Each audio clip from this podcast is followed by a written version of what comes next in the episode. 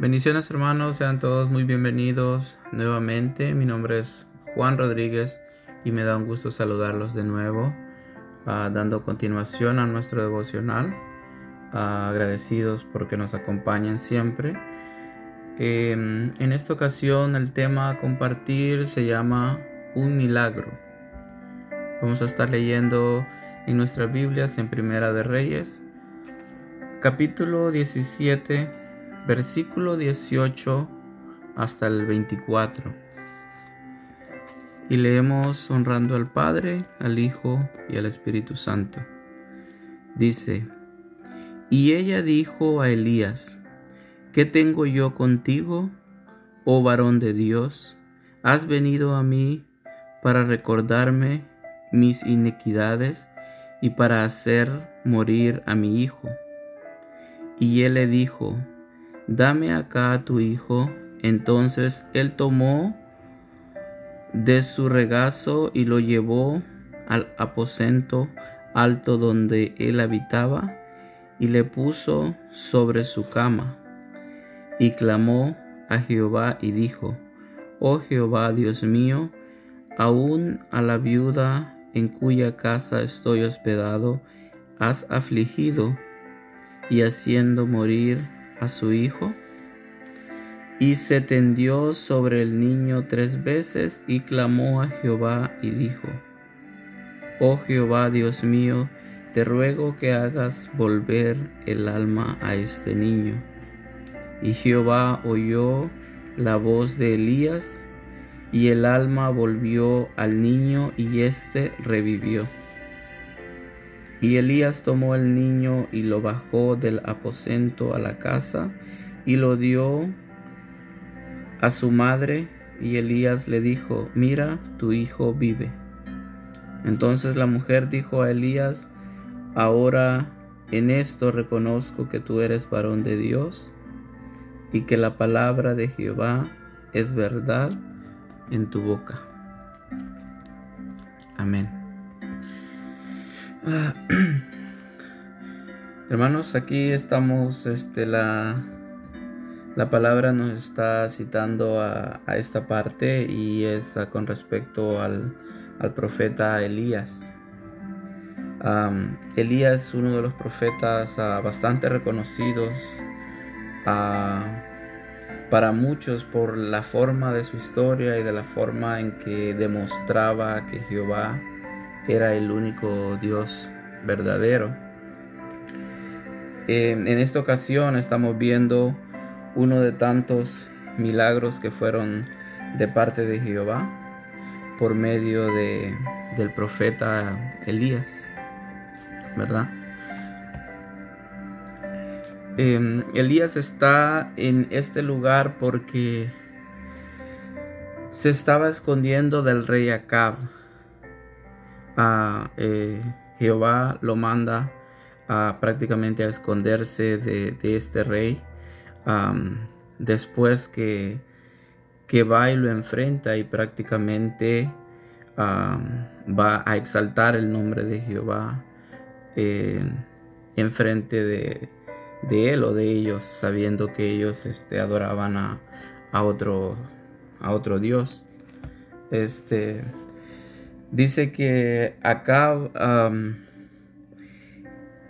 era el rey en ese tiempo y que según la escritura que era uno de los, se puede decir que fue uno de los más perversos, el más perverso que los anteriores de ese tiempo, ¿verdad? Este, Acab tenía como esposa a Jezabel, otro personaje que es bastante conocido también este, ah, por la maldad que, había en ella o por o porque ella creía en otro en otro Dios, ¿verdad? Em, y el Señor ah, lo manda a que se esconda. Después de esconderse, lo, lo, lo manda que vaya a otro lugar y ese lugar este, se llama Sarepta de, de Sideón, que es donde se encuentra esta mujer y a su hijo, que es lo que recién acabamos de, leer. esto seguramente eh, sucedió de esta forma para que quede como muestra y, que quede escrito y que nosotros podamos leerlo ahora, cómo el Señor se manifiesta en la vida de las personas.